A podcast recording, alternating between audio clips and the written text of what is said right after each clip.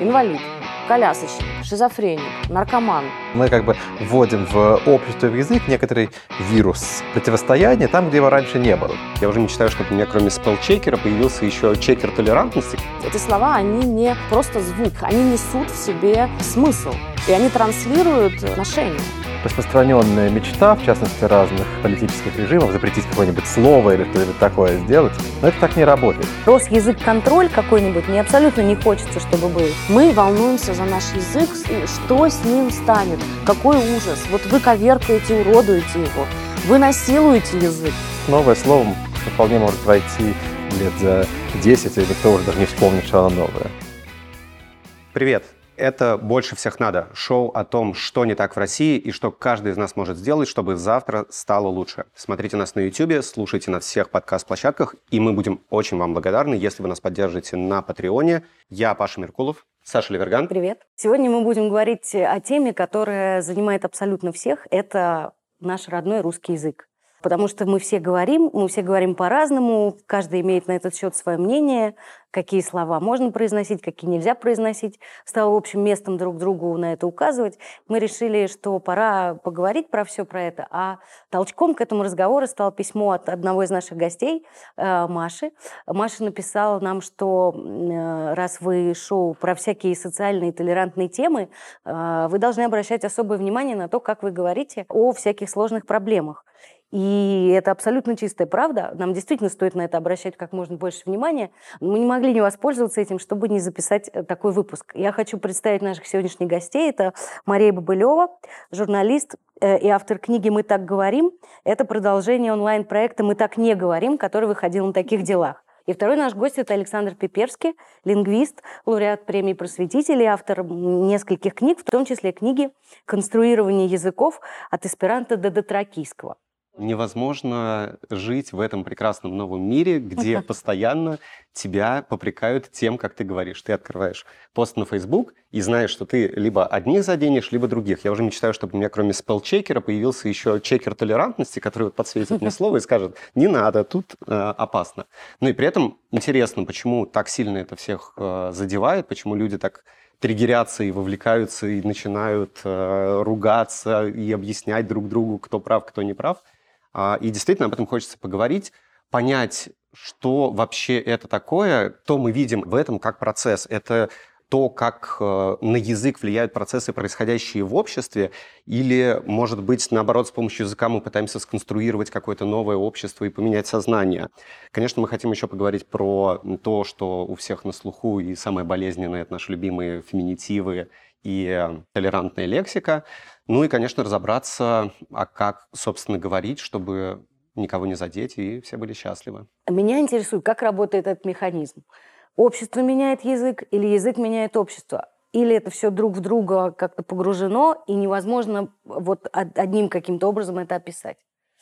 По-моему, совершенно невозможно, потому что если думать о том, что влияет на что, то лингвисты часто размышляют о взаимоотношениях языка, мышления и общества. И обычно это заканчивается тем, что рисуют такой треугольник, в котором проведены все стрелки из каждой вершины в каждую, что ага. все влияет на все. То есть мы говорим, что, конечно, язык влияет на мышление отчасти в каких-то аспектах, да, это сейчас проверяется экспериментально. А как что, проверяется? Ну, например, скажем, оказывается, что носители русского языка чуть-чуть быстрее различают карточки похожих там, цветов, которые у них называются голубым и синим, чем носители английского языка, которые называют одним и тем же словом blue. Ну, это разница, там, какие-то ничтожные миллисекунды, но тем не менее, да, какое-то влияние есть.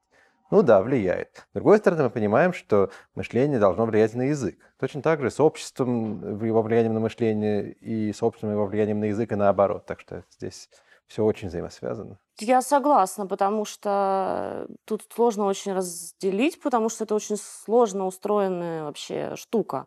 Другое дело, что все вроде привыкли, э, что э, язык отражает то, что ты думаешь но меньше привыкли к тому, что язык может формировать то, как ты думаешь. Поэтому я, например, а, на это упираю, потому что вроде как первая вещь более очевидна а, большинству людей, а вот то, что мы можем поменять отношение к предмету а, с помощью слов, которые мы а говорим про этот предмет, Ну, когда вы говорите э, слово «бездомный» или говорите слово «бомж», в этом есть... Это не просто так. Мы, это, эти слова, они не просто звук. В них, они несут в себе э, смысл. И они транслируют э, отношения. Так со всеми предметами, да. Печаль в том, что очень многие вещи мы к ним настолько привыкли, что не замечаем, откуда эти слова берутся и что они, собственно, в себе несут. А от того, что мы это не замечаем, э, это не значит, что этого нет.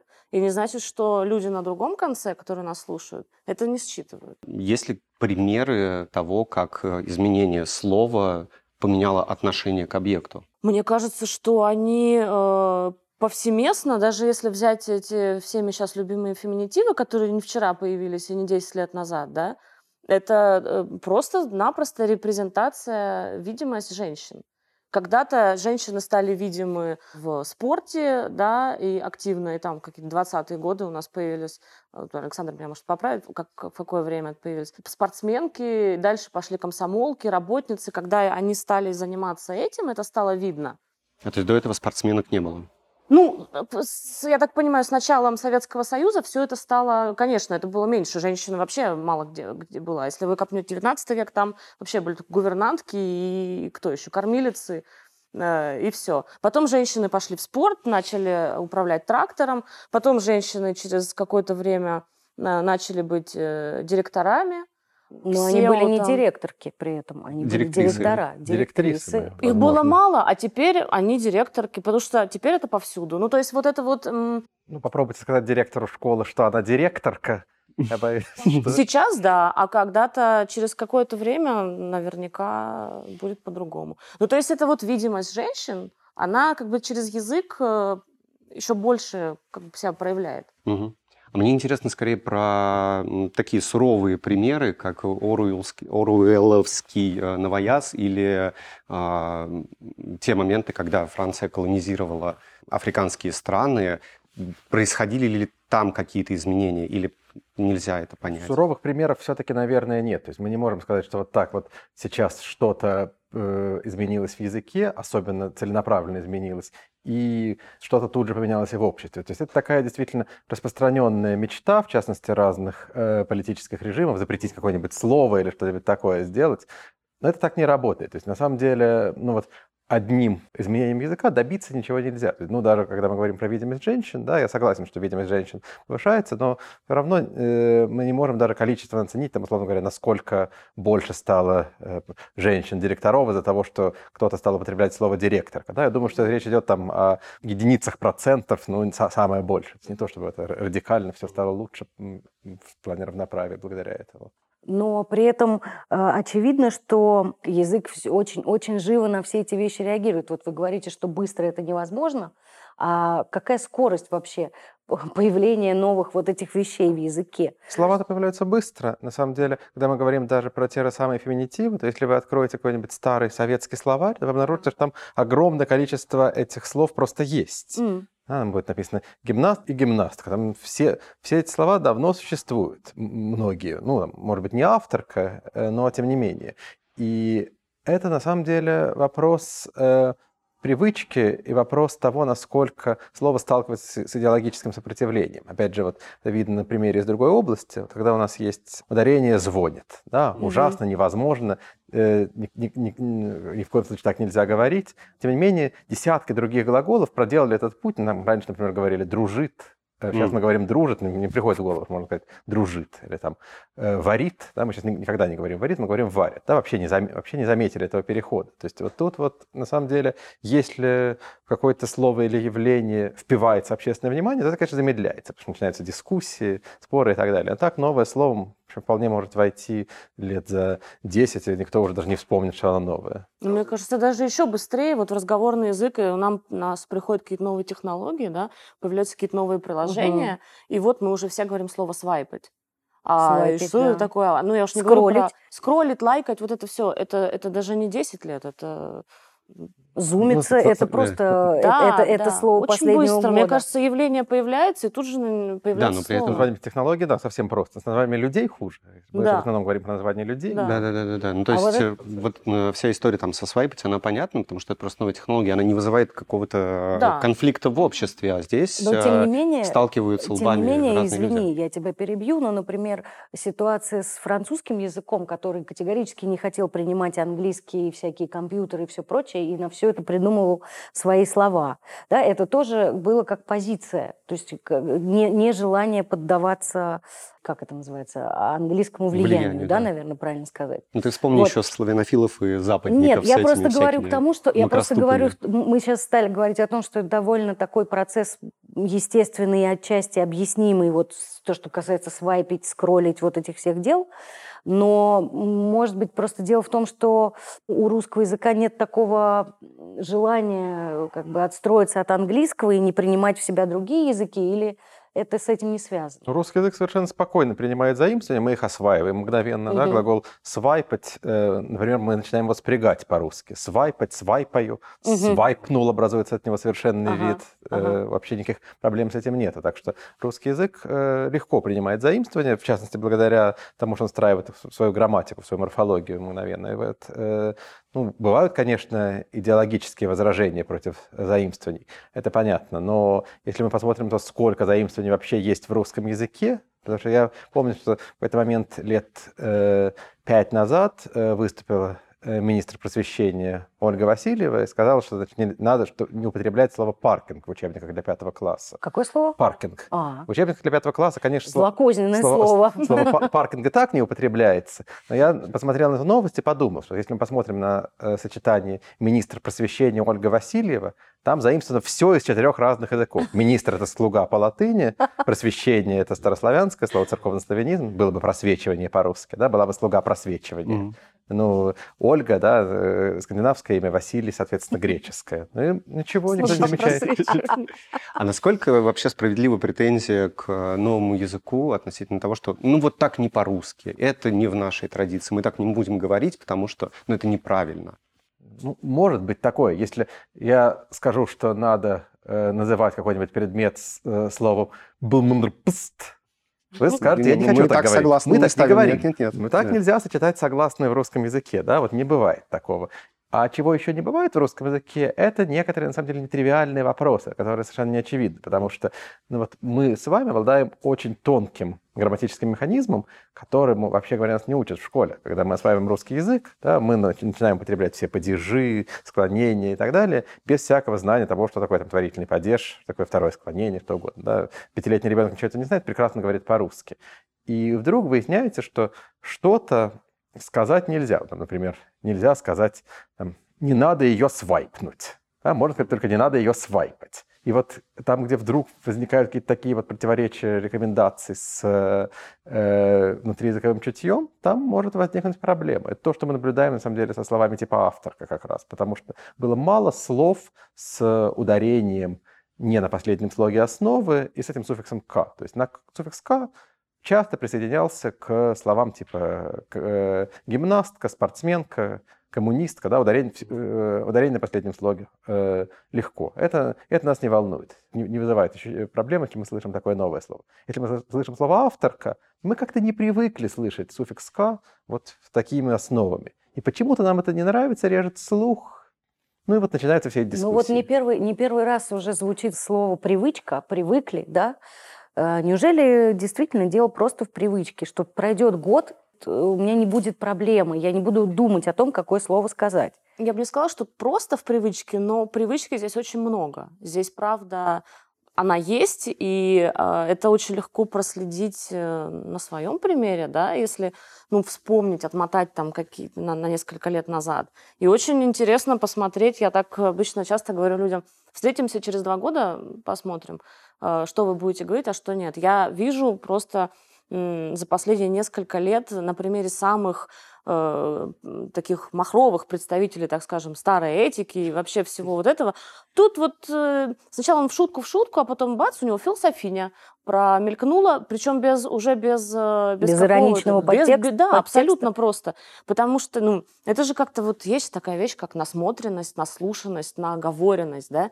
Когда ты много раз что-то слышал, когда э, все больше и больше людей вокруг тебя это говорят э, абсолютно нормально, ты просто сам не заметишь, как э, начнешь говорить так же. Это не значит, что все эти слова, как мне кажется, останутся. Что-то отпадет, да, что-то останется, что-то новое появится, может быть, через полгода, потому что нас накроет очередное какое-нибудь что-нибудь.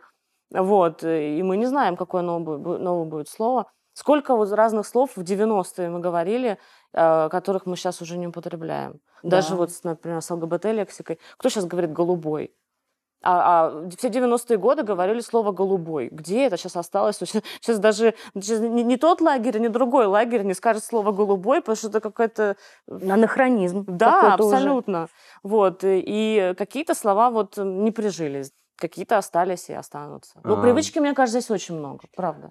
Ну, у меня тут есть сомнения относительно того, что действительно можно что-то поменять. Я предполагаю, что, ну, допустим, тот же самый, те же самые феминитивы или э, толерантная лексика, нам кажется, что мы ее видим, нам кажется, что она вокруг, но она вокруг вот этого нашего маленького пузыря, и она стала просто неким сленгом для людей там из Facebook, из медиа, а все остальные люди, как ни говорили, авторка, так и не говорят. Ну, э, процессы разные начинаются в одном месте и потом имеют свойство распространяться. А, если мы говорим про какие-то там интеллектуальную элиту, то многие изменения начинаются с нее. Вот, и потом э, распространяются шире, дальше, и потом идут в народ. Что-то опять же пойдет, что-то не пойдет, но ну, не знаю, вот, например, какие-то, какие-то, я вижу просто по группам этих слов, какие-то, естественно, сталкиваются с большим сопротивлением. А, это связано с темой, да, например, ЛГБТ, лексика, а, всякие уязвимые группы, да, какие-то слова э, проще входят, например, диагнозы инвалидности э, всякие, а, потому что в обществе есть больше большая терпимость как бы, да, к этому. И вот так и вот, их жалко, ну вот э, общее такое отношение к тому, что вот это вот какие-то уязвимые группы такие, вот окей, мы с ними будем. А геи нет, конечно, к ним отношение чуть-чуть другое, да, к ЛГБТ, поэтому и лексика это э, сложнее приживается. Ну вот, например, э, в истории с людьми с инвалидностью, да, там есть такой месседж, да, вот, например, это касается людей с аутизмом, людей с синдромом Дауна, когда нельзя называть аутистами и даунами этих людей, и речь идет о том, э, как, как это объясняется, что человек важнее, чем его диагноз. Поэтому ты, ты говоришь человек с аутизмом или человек с синдромом Дауна или человек с инвалидностью. Это можно объяснить, да, то есть и поэтому, мне кажется, людям проще к этому переходить. Хотя вот мы когда делали, например, э, разговаривали с людьми с инвалидностью об этом, они говорят, мы называем друг друга или таких людей, как мы, мы называем инвалидами. Это абсолютно нормально. Значит ли это, что то, как называем мы, люди здоровые, людей с инвалидностью, мы должны э, какой-то соблюдать тут кодекс, а они внутри себя могут как хотят? Ну, внутри себя люди, конечно, могут как хотят, и э, любой разговор тет-а-тет – это разговор ну, на уровне ваших договоренностей, да. А если мы говорим про публичную речь, то есть люди, действительно, очень многих знаю, которые мне и писали многие, типа, мне нормально, слепой, мне нормально глухой, мне нормально инвалид, э, я вот, мне наплевать, как меня называют, пользуюсь я коляской или я колясочник, от этого ничего не изменится. Но когда мы идем к экспертам, к фондам благотворительным, организации, которые представляют целую группу, знают, ну, как бы могут говорить за целую группу. Конечно, внутри этой группы есть люди разные, кому-то что-то одно обидно, что-то кому-то другое не обидно, но в целом мы исходим из того, что называем этих людей в сторону необидности, нежели э, в сторону обидности, потому что кому-то э, с этим нормально. Ну, это же неудобно. Что То неудобно? есть сам, сами языковые конструкции, они становятся гораздо длиннее. Насколько я понимаю, то, как работает язык, он, в общем, хочет попроще все говорить, покороче и быстрее передавать информацию. Но это вопрос просто, что мы хотим, какое значение мы хотим выразить. Если мы хотим выразить экспрессивное значение, то мы сжимаем. Э, ну, например, мы говорим не читальный зал, а читалка. Да, ну, сейчас еще слово читалка есть другое значение, тем не менее. Да, не электропоезд или электрический поезд, а электричка. Да, вот сжимаем, жали в одно слово, и получилось такое бытовое разговорное слово. А вот как раз э, все эти обозначения people first, когда предлагают э, говорить человек с, а не аутист, диабетик и так далее, они ведь на самом деле направлены именно на это, на создание вот этого вот некоторого бюрократического немножко даже оттенка, да, который создает эту отстраненность, да, потому что к диабетику да, как-то очень, очень, очень легко почувствовать какую-то экспрессию. К человеку с э, диабетом или к человеку с инвалидностью, да, уже сложнее. То есть вот эти вот длинные обозначения, на самом деле, просто смягчают градус, становятся немножко более отстраненными, и это нормально. Да, но при этом представить себе магазин, на котором написано «магазин для людей с диабетом» вместо «магазин для диабетиков», тоже. Ну, длинно, но, опять-таки, это же все не новые вещи. Там те же самые обозначения типа лицо кавказской национальности или лицо еврейской национальности, они, по сути, такие же. Это, по сути, ровно то же самое. Мы не, не будем говорить еврей, чтобы не называть человека по национальности, а будем говорить вот это вот ну, да, попытка вот это все сгладить, да. Но мы же по повседневной речи все равно не говорим лицо еврейской национальности. Ну да. Ну, это то, что по телевизору говорят э, пресс-секретари и спикеры. Ну, то есть, скорее, какая-то официальная речь. Но, э, то есть, э, если мы говорим, например, про людей с инвалидностью, то мы с помощью языка избавляемся от стигмы отчасти. Получается так. Ну да, да мы, мы убираем это клише, э, которым мы называем все, инвалид, колясочник, шизофреник, наркоман. То есть ты взял в одно существительное, упаковал как бы этого человека, а это только часть его личности. Он, помимо того, что э, имеет диагноз шизофрения, имеет еще кучу других разных э, э, своих, да, а мы его упаковываем. Все, шизофреник. Но это вот клеймо, мы ставим клеймо. Поэтому и тут, да, и тут много вот этой вот э, эмоциональности, да, и очень часто плохой эмоциональности со знаком минус. Мы как бы отходим от этого и уважительно так говорим. Естественно, у себя на кухне э, один на один можно разговаривать, и люди разговаривают как угодно. Но в слове, например, это такое распространенная э, тоже вещь, что вот язык стремится все сократить.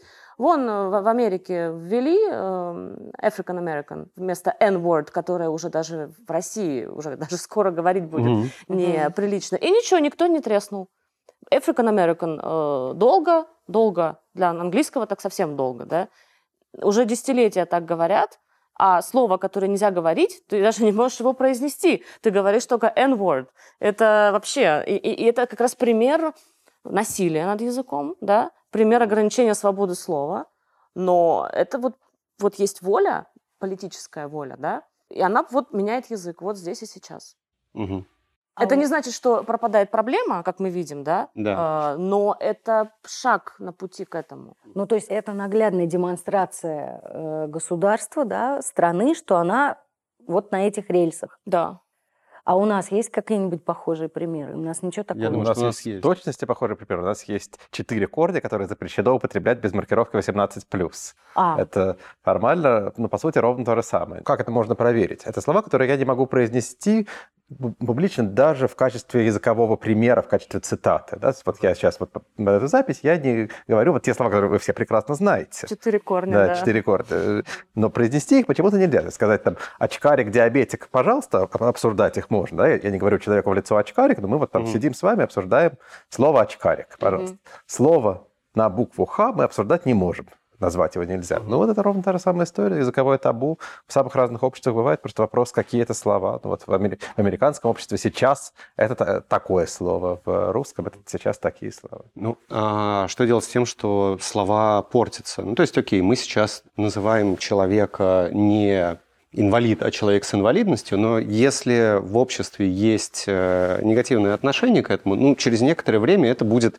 тоже слово, обвешенное отрицательными какими-то э, смыслами. Ну, конечно, общественные э, процессы влияют на слова, да, и на их окраску. Одна из распространенных тоже претензий к толерантному языку заключается в том, что говорят, вот какая разница, как мы называем, если, Если мы их пандусы все за равно... людей, да, не считаем всё равно. не- Или вот, ну и что, я буду его называть бомж, зато я перевожу ночлежки по 100 рублей каждый месяц.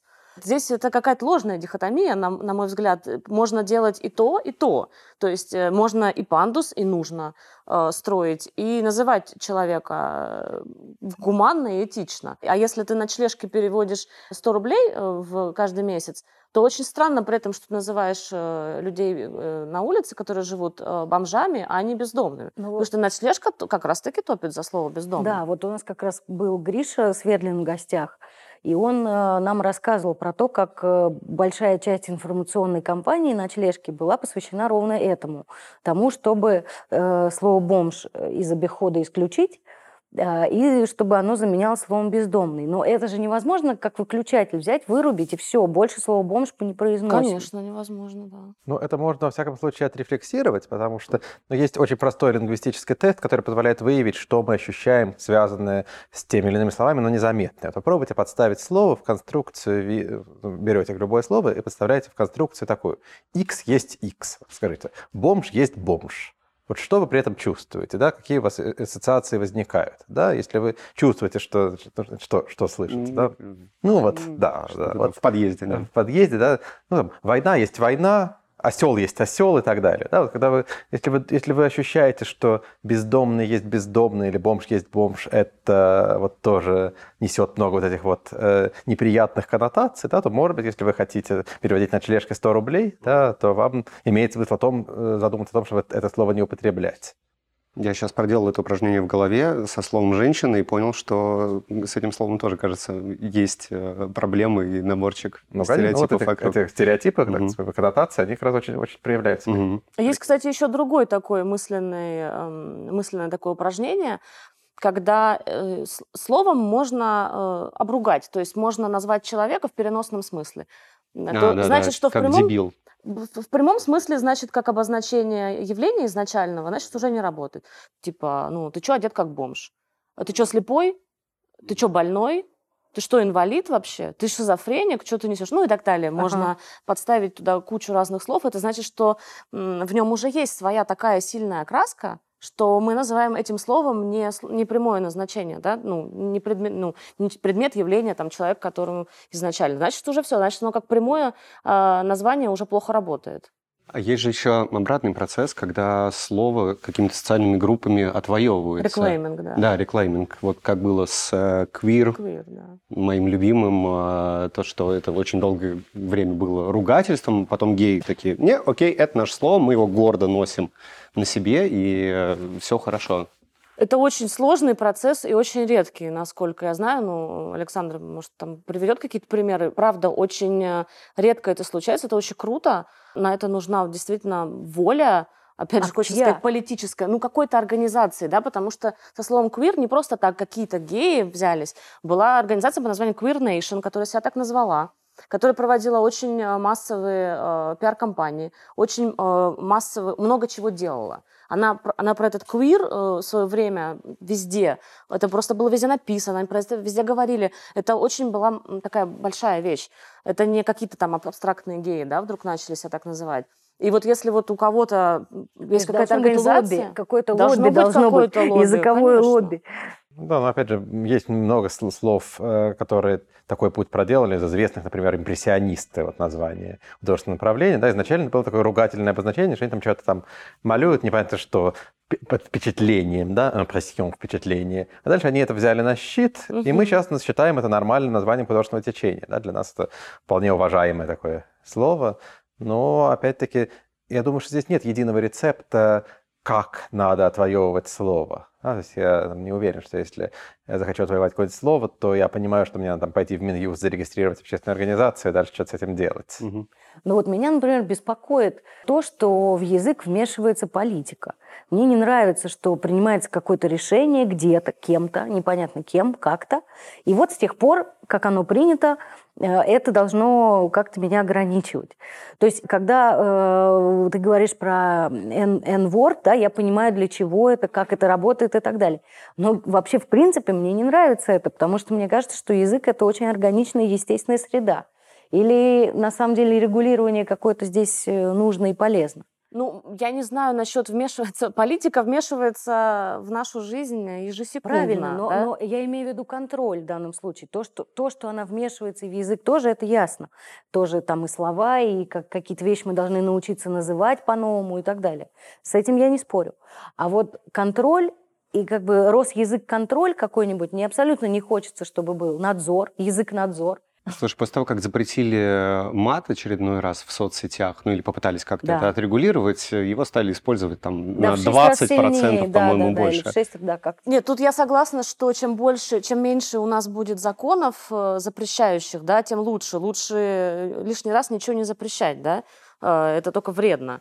Тут с N-word же тоже нет такого закона. Это просто некая... Я понимаю, это общественный договор. некий общественный договор. И, в общем, я не вижу ничего плохого, если э, тот или иной, пусть даже языковой общественный договор ведет к большей гуманности, к большей этичности, к большей толерантности и принятию. И это только, ну, для общества это только хорошо. На самом деле очень интересно, как, собственно, устроен этот договор. Вот тут меня как раз ваша книжка навела на много разных мыслей. Во-первых, э, тот факт, что вы ее издали, уже сам по себе довольно интересен. Да, потому что, ну, казалось бы, можно сколько угодно писать про это в интернете, да, но все равно вот у нас сейчас, в 2021 году, есть ощущение, что нужен бумажный словарь. Мгм. Даже вот э, без этого, да, это все как-то несерьезно.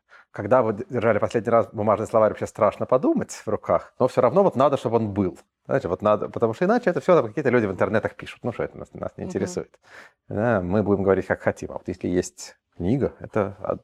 Ну, И еще вот в вашей же книге да, очень интересное обнажение приема такое, которое заставляет задуматься о том, кто вообще является источником языковых норм, общественного договора, как угодно. Да, потому что ну, вот мы привыкли, да, что есть там книга написана, э, м, орфографический словарь русского языка, русский орфографический словарь. Да. Кто ее издал, да, мы э, как вопрос, мы как пользователи начинаем им задаваться, да, кто должен, кто имеет право издавать такие книги.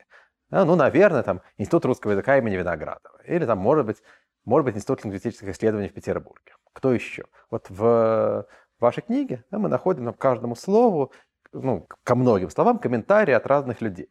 Я посчитал, э, там 21 человек представлен. Кто эти люди?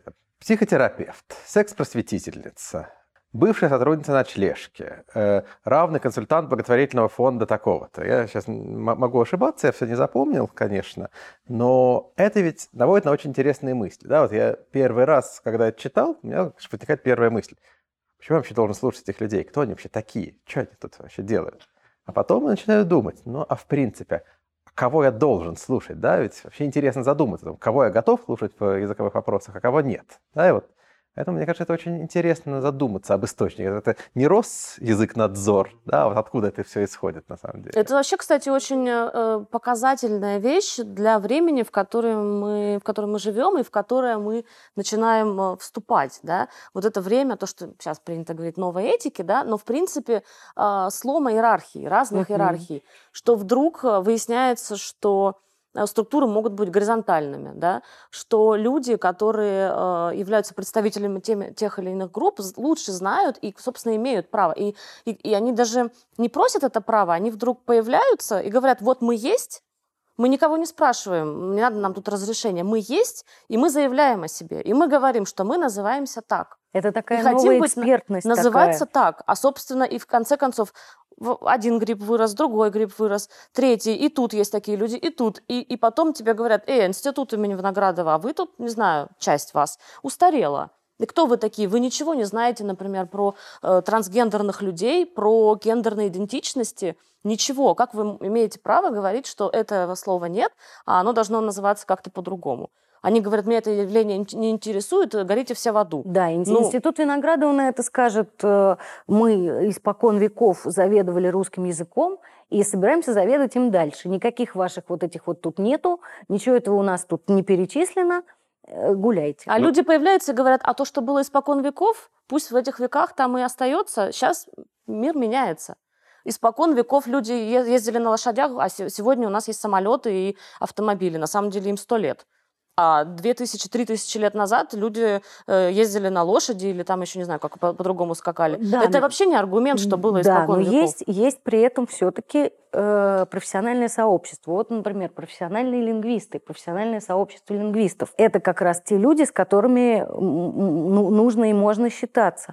Как внутри сообщества все эти новые процессы происходят? Ну, в защиту академической лингвистики все-таки должен сказать, что э, она ничего никому особенно не запрещает. То есть никто не запрещает вам говорить люди с инвалидностью. В этом смысле, да? Вам, может быть, орфографический словарь запрещает писать инвалидность через. «о», да, это, это да. Но вот э, на таком на уровне слов и выражений регламентация в языке все-таки очень не жесткая. Ну, частности, благодаря тому, что все время появляются новые слова, да, что никакой словарь не может успевать за появлением новых слов типа свайпать, чилить э, и так далее. Так что в этом смысле проблемы нет. Ну а дальше, мне кажется, что каждый уже выбирает э, пози- ка- Каждый лингвист здесь является скорее просто человеком и носителем языка, Мгм. потому что, может быть, потом надо будет внести в словарь в какой-то момент, как будет совершенный вид от глагола свайпать, да, засвайпать или Мгм. свайпнуть, да, ну Мгм. ладно, это уж как-нибудь э, посмотрим, что используется, да, но вот дальше выбирать э, отношение к словам и выражениям, да, здесь, я думаю, что нет никакой единой академической позиции, да, просто кто,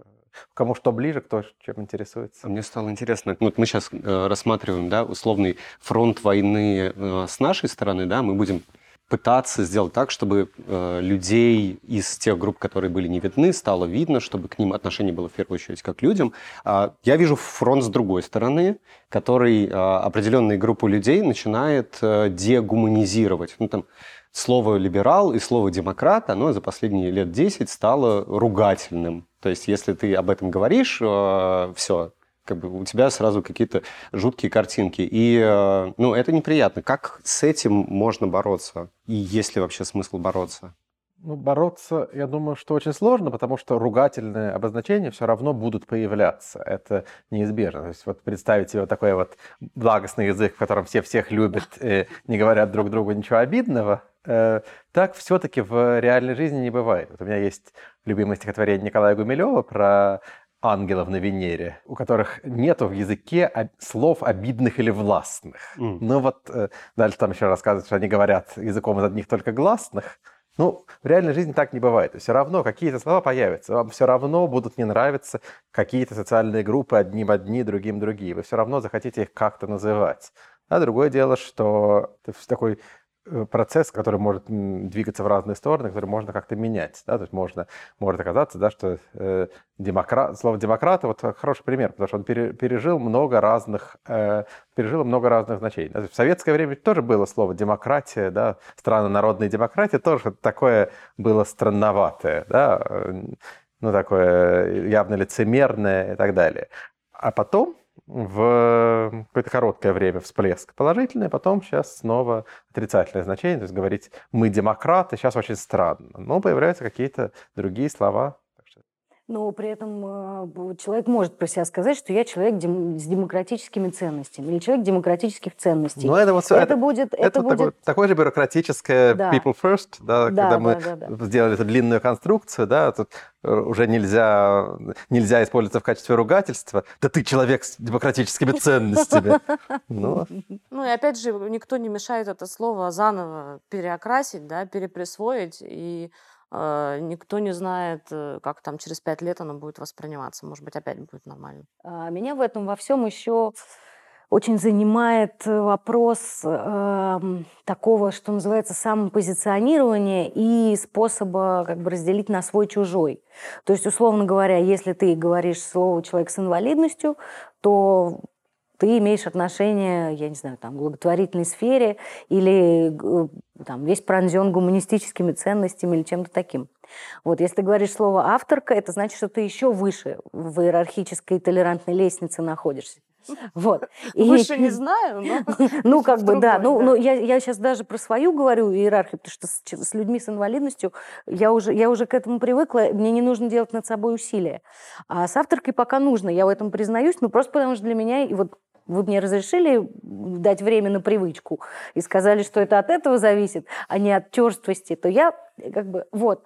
Но Не получается ли это линия водораздела э, свой-чужой? Ну, это же, это же плохо. Я не вижу это как свой-чужой, но, естественно, э, я это вижу как некий, ну, это некий стейтмент. Конечно, если э, приходит человек и говорит, я режиссерка, ты уже понимаешь по, э, ну, или кто-то про кого-то говорит, ты примерно понимаешь э, направленность, да, ты примерно понимаешь, что если девушка про себя говорит женщина, режиссерка, значит, она э, явно э, не э, чужда феминизму, да. Это есть какой-то, ну... Но это для это меня знак это есть какой-то маркер. Знак. Слушайте, ну, одежду, которую вы носите, тоже важна. Да, конечно. Кроссовки, которые на вас надеты, что-то транслируют, да носки, прическа, да, сумка, конечно. манера, вообще, чтобы все, что мы делаем, что-то про нас говорит. Почему язык должен быть исключением? Ну, я бы сказал, что я вижу некоторую проблему, которая здесь возникает, потому что когда мы вводим толерантную лексику, это немножко напоминает э, ну, вот,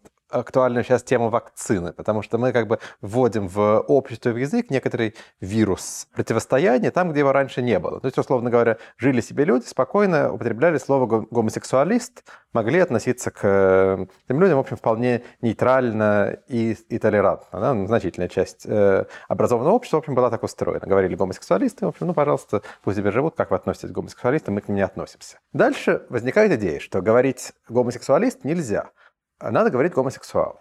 И тут же оказывается, что те, кто говорят гомосексуалист, это враги. Да? Это люди, которые говорят неправильно, нетолерантно, вот вы э, делаете нехорошие вещи. Да? То есть это вот такой вот вирус это запускается, и человек оказывается перед сложным выбором, потому что он уже не может сказать, э, не произнести никакого слова, не выразив при этом свою позицию либо одну, либо другую из двух полярных. Да? Если ты говоришь гомосексуалист, то ты уже сразу оказываешься человеком из э, прошлого века, который значит, э, призывает э, вешать э, соответствующих людей на столбах.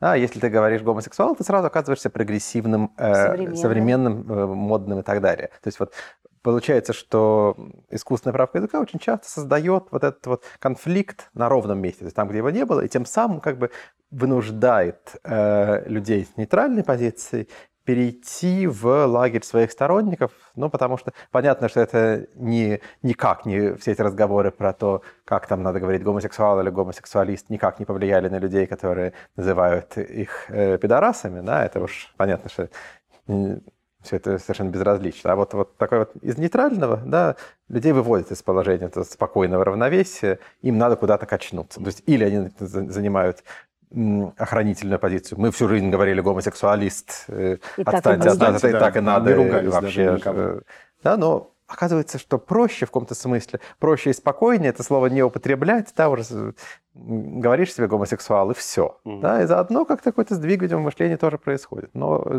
момент дискомфорта, конечно, есть. Я вот только не соглашусь, что э, типа из нейтральной позиции на ровном месте, если бы это было ровное место, то не было бы столько групп, которые вдруг бы сказали, ну, нас видно, мы называемся так, да, мы не трансгендеры, мы не транссексуалы, мы не трансвеститы, мы транслюди, да, и объясняют, почему нам это, э, почему нам это важно, почему нас так называть нельзя. А, это, я бы не сказала, что это ровное место. Если бы было ровное место, было бы слово свайпать, лайкать, и всем нормально. Раз возникает вот эта вот языковая борьба, значит, это либо вопрос про видимость, да, это вопрос про э, некую вот out and pride, да, все, что касается ЛГБТ. Потому что есть такая позиция, типа, мы вас не трогаем, э, делайте, что хотите, за закрытыми дверями, mm-hmm. а что же вы тут хотите с парадами выходить, вы еще хотите однополые браки? Но они говорят, да, вообще-то мы хотим с парадами выходить, мы хотим однополые браки. Спасибо, что вы нам разрешили делать, что мы хотим за закрытыми дверями, но мы это хотим делать за, за, от, ну, перед открытыми дверями. Мы хотим целоваться на эскалаторах, мы хотим... Жить как, как обычные люди. О, да, и поэтому вот это вот э, э, называние предыдущего состояния ровным местом, да, Э, вот это вот, э, это ровное место для тех, кто не относится к этой группе, кто не относится к этой борьбе, да. А люди, которые вдруг вышли и сказали, мы вообще-то тоже право имеем, а, а таких людей много, да. Люди mm. с инвалидностью имеют право на то, чтобы везде был пандус, да, и соответствующее там отношение, чтобы не было вот этих всех скандалов про то, что ты не можешь пойти в школу, ты не можешь воспользоваться туалетом, Дорогу да. перейти, да. Да, ЛГБТ-люди имеют другие какие-то свои требования, женщины говорят, а мы вообще-то тоже люди, удивительно, да, а им говорят, о, господи, 2000 лет было все так хорошо, был патриархат, было так всем удобно, зачем же вы тут? Они говорят, да нет, вообще-то было неудобно, просто мы, у нас не было возможности сказать. А тут, оказывается, появилась возможность сказать, да, мы не хотим, чтобы нас называли слабым полом, украшением коллектива и прочими вот этими вещами. Это, это, это в том-то дело, это, ну, как бы ровное место до тех пор, пока ты не видел вот этих всех э, внутри э, Земли колебаний. А потом оно взяло, взорвалось, и оказывается, что, оказывается, ты на вулкане жил. Ну да, Ну, я, я, конечно, согласен, да, что про ровное место, наверное, говорить не стоит, но всегда как в такой в любой политической ситуации, да, есть группа сторонников, есть группа бо- более-менее нейтральная, то есть какое-то ровное место все-таки есть, и есть группа, ну, условно говоря, противников. И, конечно, толерантный язык переманивает в первую очередь людей, которые уже нейтрально относились к явлению на сторону сторонников, потому что на противников повлиять сложно, точно так же, как какая-нибудь предвыборная агитация. Да? То есть задача предвы- предвыборной агитации в том, чтобы э, привлечь на свою сторону Колеблющихся, да, да, так же да. и тут. Мгм, так, так и есть. Ну и плюс еще очень много, э, помимо вот как бы об- обидных слов, да, есть в том, что мы называем корректным языком, есть просто неправильных слов. Например, э, смена пола, операция по смене пола. Какие-то А как журналистские... правильно? Ну вот, вот что вот вам представляется, когда вы слышите словосочетание «операция по смене пола»? Что это такое? Какая это Сложный операция? комплекс медицинских э, процедур, который протяжен еще во времени. Ну, что такое вот, вот слово «операция по смене пола»? Это какая операция? Что будет отрезаться? Твой вопрос об этом? Нет, как, что? Это, это, это существительное в единственном э, числе. Какая это операция? Ну, ви- видимо, это две разных операции. это не две, мере. это очень Ну, много это, ну, разных по операций. По мере. Вот Ну, этот вот, опять же, э, это клише, оно нас, оно уводит вот эту вот тему, оно в еще, в еще, еще больше миф создает. То есть как бы нет, не существует одной единственной операции, и двух не существует, их там много разных. Каждый человек делает свой набор или не делает вообще. Поэтому говорит, а, он сделал операцию по смене пола. Во-первых, смена пола, это такого не существует. Какого пола? Что такое пол вообще? Вот именно. И, и что такое операция по смене пола? То есть очень И многие как, это, вещи... как это правильно ну, называть? здесь все-таки я бы хотел не согласиться, потому что мне кажется, что степень детальности имеет свои пределы. Мы же можем сказать, сделал операцию на сердце. Если здесь будет сидеть кардиолог, он скажет, что операции на сердце существуют десятки, да, что Да, бывает шунтирование, да-да-да. бывает еще что-нибудь, бывает что-нибудь, как вы, как вы не различаете. Так что, может быть, в Да, но при этом, э, вот, конечно, степень нужна. детальности, мне кажется, здесь про степень видимости, да. А, Хорошо, есть разные виды вагинопластики. Я тоже не про то, что вот, и, скорее всего, трансгендерные люди и трансактивисты не хотят в это сами уходить, да, какую, какую из э, вагинопластик, да, сделала эта трансженщина. Но э, операция по смене пола как бы делает ее, смазывает вообще с этим, в общем, не- непонятное что-то, которое сделало какую-то магическую операцию, она говорит, нет, ну, не так. Но опять же, э, есть, есть необходимость эти сложные, этот сложный, например, процесс, про который мы говорим, объяснить относительно понятно. Э, Как выйти из этой ситуации? Все зависит от контекста, в котором вы говорите. Если вы говорите про какую-то конкретную операцию, так и скажите, вот трансмужчина сделал мастектомию.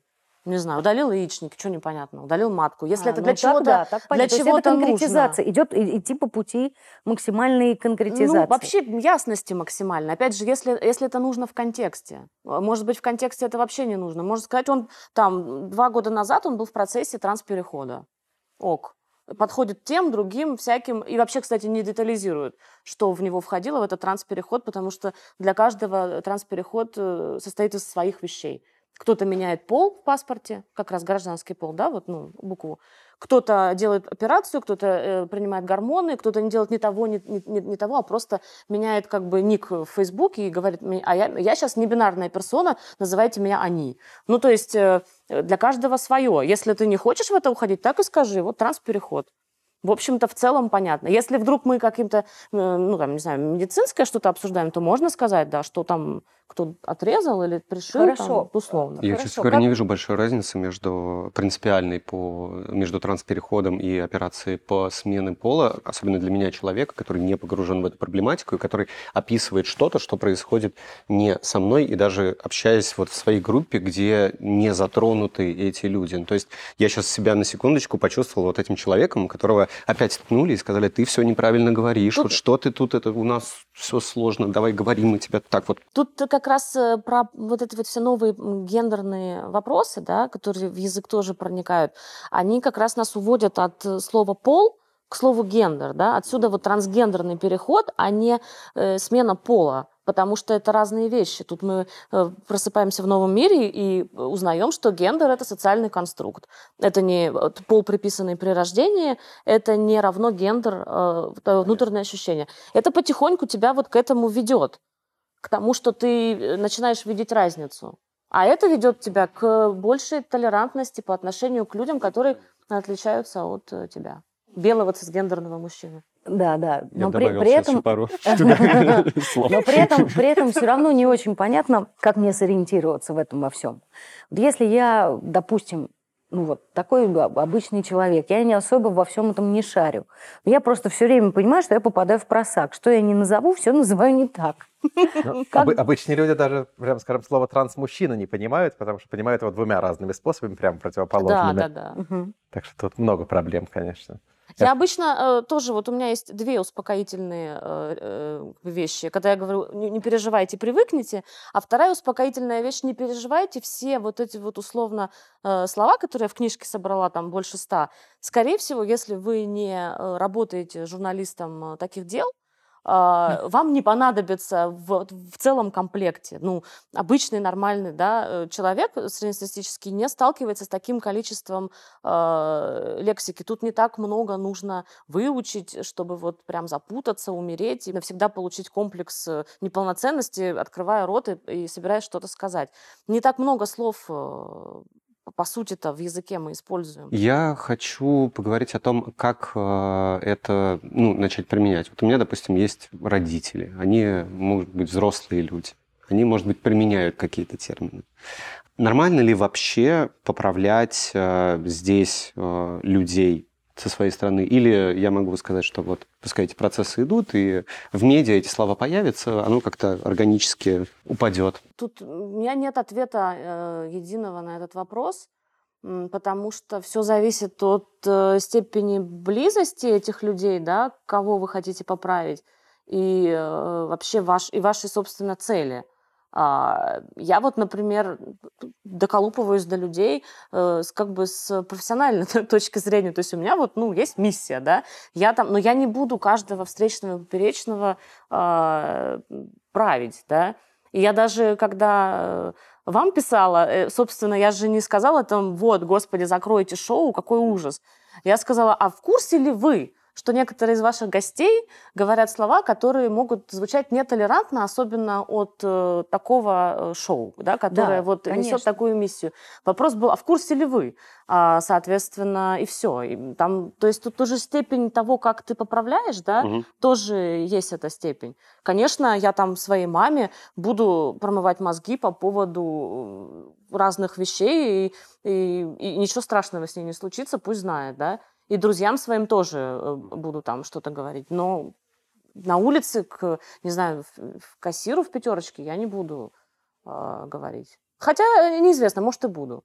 Ну, Вообще любое исправление, на самом деле, очень сильно мешает коммуникации, в том смысле, что оно снижает уровень э, доверия между собеседниками. И это касается даже не только вопросов толе- толерантной лексики и так далее. Так, э, если я вижу комментарий в Фейсбуке, в котором неправильно написано безударное гласное или там тся и тся, если я туда приду писать, э, что вот вообще напиши тся с мягким знаком, а, то дискуссия содержательная на этом месте закончится мгновенно. Да, типа того. Это мы, собственно, видим во всех, во всех дискуссиях вокруг слова «авторка», например, потому что как только в каком-то тексте появляется слово «авторка», Да, под ним появляется 100 содержание никто не комментариев. слово Отдельная ветка, один, один, один, Абсолютно. комментарий про Про содержание. Да, Но, да. э, и в этом смысле, то есть, может быть, ну, исправлять прямо, ну, действительно, можно только в некоторых очень специальных контекстах. Там я э, сейчас даже не про толерантную лексику говорю, там я, если кого-то исправляю, то это либо мой пятилетний сын, э, ну пусть терпит, ничего. Либо коллеги-лингвисты, с которыми мне просто дальше интересно это обсуждать. Когда я чувствую, что ну вот я чуть- чуть исправлю, да, скажу, что это ты говоришь, включи, это не включи. Да? И дальше у нас начнется какая-то такая дуэль с аргументами и так далее. Но я, конечно, не буду подходить к людям э, произвольным и говорить, что надо говорить не так. Точно так же, как я не подхожу к людям и не говорю, что а вот мне не нравится, что у тебя у рубашки рукава закатаны, Мгм. да, а еще у кого-нибудь мне еще что-нибудь не нравится. Да, э, про одежду, да, не принято. Мгм. Про язык почему-то принято, но вызывает примерно те же самые ощущения. Ну да. Ну, потому что, потому что наверное, наверное, дело в том, что поскольку все мы говорим, то у нас у всех есть на этот счет мнение. И поэтому, конечно, У нас хочется у его всех есть донести. э, бумажка, и там написано, сколько баллов мы набрали по этому Да, да, предмету. да, да, и да. Как бы мы дипломированные специалисты. Да. Ну, кстати, отличная аналогия. Я вот тоже, я даже если брать язык, и вот вся ца и, и какие-то еще ошибки, я их сразу замечаю, да, но каких-то супер единиц. То есть это должно быть кто-то мне очень близкий или какая-то какая у меня должна быть специальная э, цель, чтобы вдруг исправить. Я не буду это делать. Но другое дело, что я это считываю. Например, э, ну, то есть, как бы я, когда общаюсь э, с человеком, и я замечаю какие-то языковые штуки, я сейчас тоже не про толерантную лексику, просто про грамотность, я, естественно, это замечаю.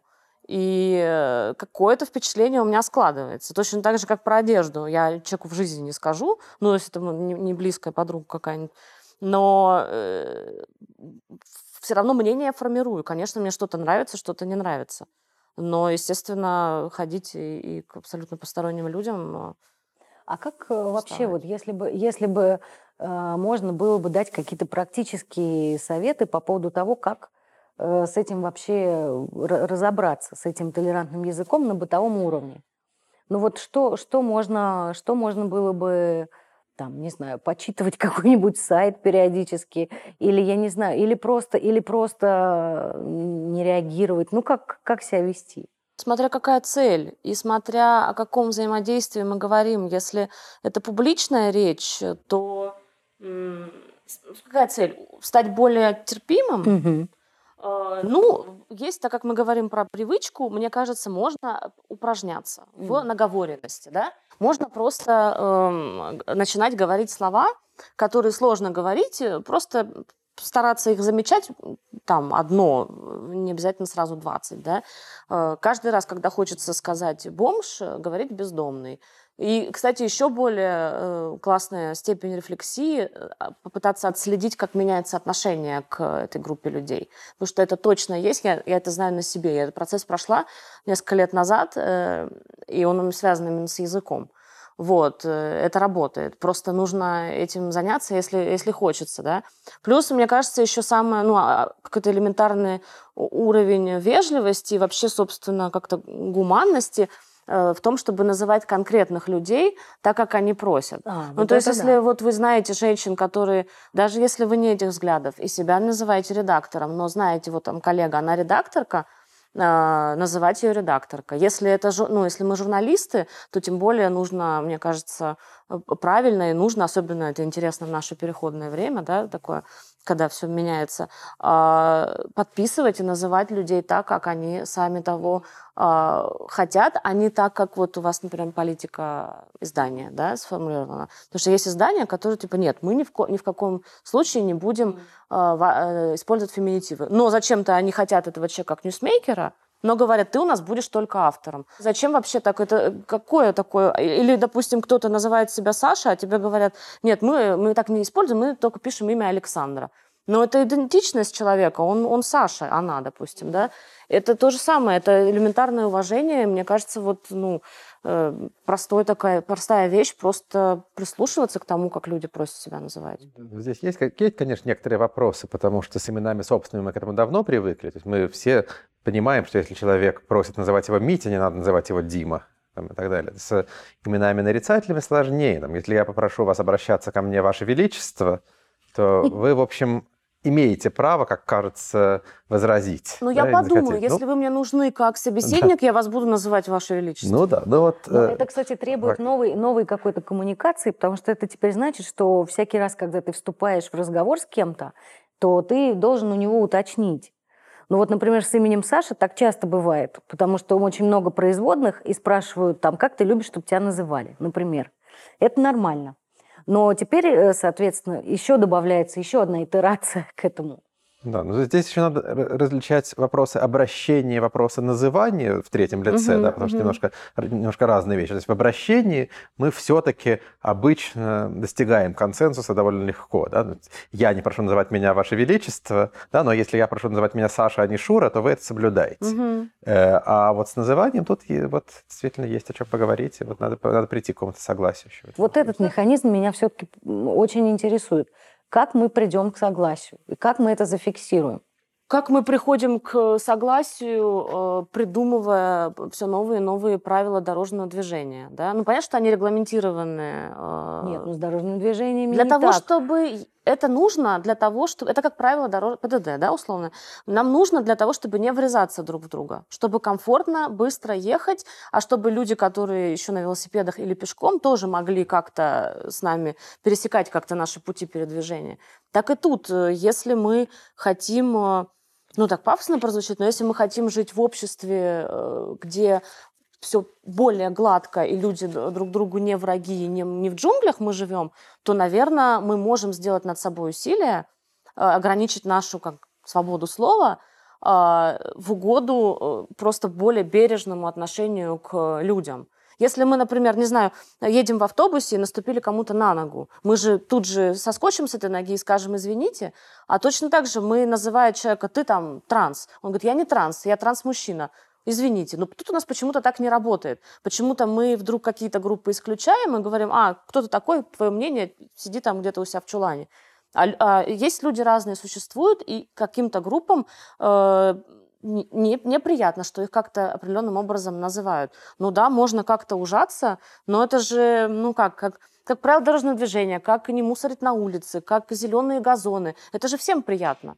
Но это что-то ограничивает, да? Зеленый газон а, тоже ограничивает, э, ну, какой-то хаос там. Ну, Я бы даже сказал, что скорее э, это похоже на неписанные правила. То есть я не думаю, что мы в какой-то момент придем к писанному своду правил, которые все будут соблюдать. Ну, то есть э, словари, э, ваша книга, например, и так далее, все это прекрасно. Не то, чтобы люди будут ходить и заглядывать в словарь, когда общаются. Ну, примерно как продолжать вашу аналогию с автобусом. Да, вот представьте себе, что мы заходим в автобус, никому не наступаем на ногу, а вообще там в этом автобусе едет один человек, незнакомый нам. Мы садимся как можно дальше от него, а не рядом с ним на соседнее сиденье. И если мы приходим на день рождения, там сидит незнакомый нам человек, гость пока первый пришел, да, то мы садимся рядом с ним. Мы не садимся в противоположном углу комнаты, там, не начинаем пялиться в окно.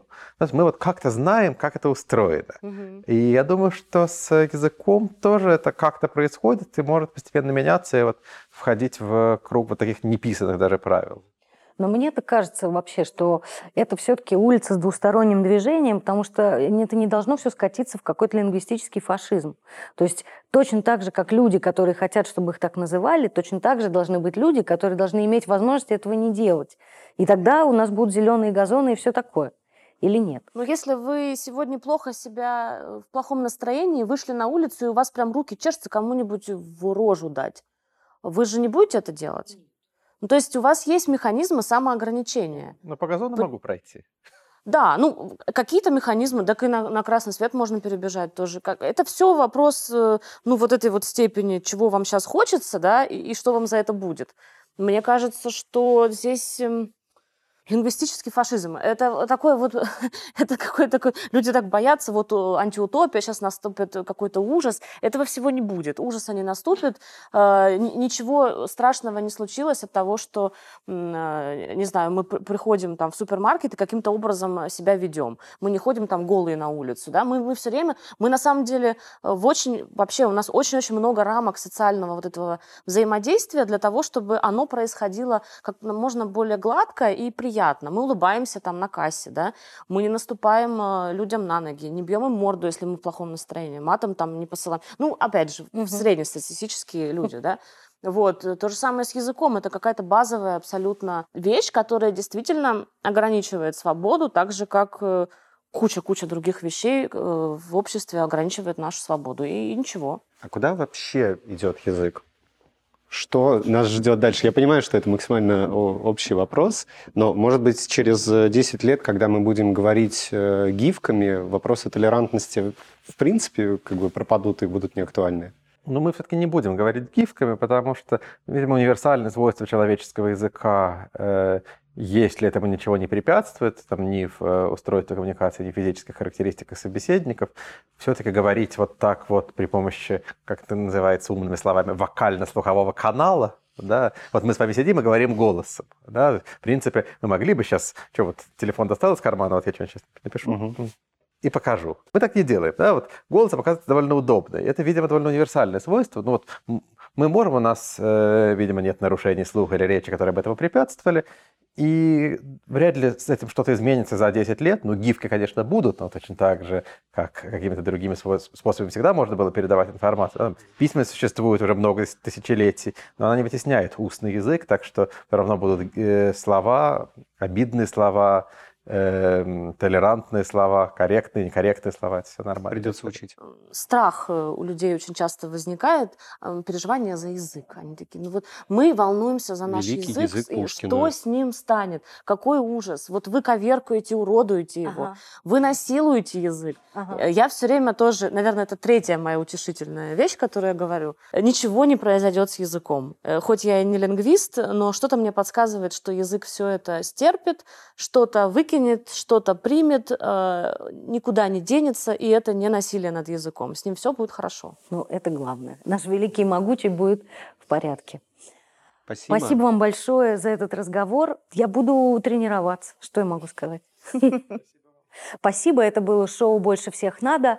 Каждую неделю мы э, делаем для вас разговор про то, что не так в России, что сделать так, чтобы было лучше. И каждую неделю к нам приходят люди в комментарии и спрашивают, почему же у вас так мало просмотров, когда вы на такие темы разговариваете. Я тоже вот не понимаю, очень прошу вас, поддержите нас, сделайте перепост, поставьте лайк, поделитесь. Э, Это нам будет очень полезно. И если вам нравятся наши видео, поддерживайте нас на Патреоне. Это позволит нам держаться на плаву и дальше приглашать таких замечательных гостей и разговаривать с ними на всякие важные темы. Спасибо, пока.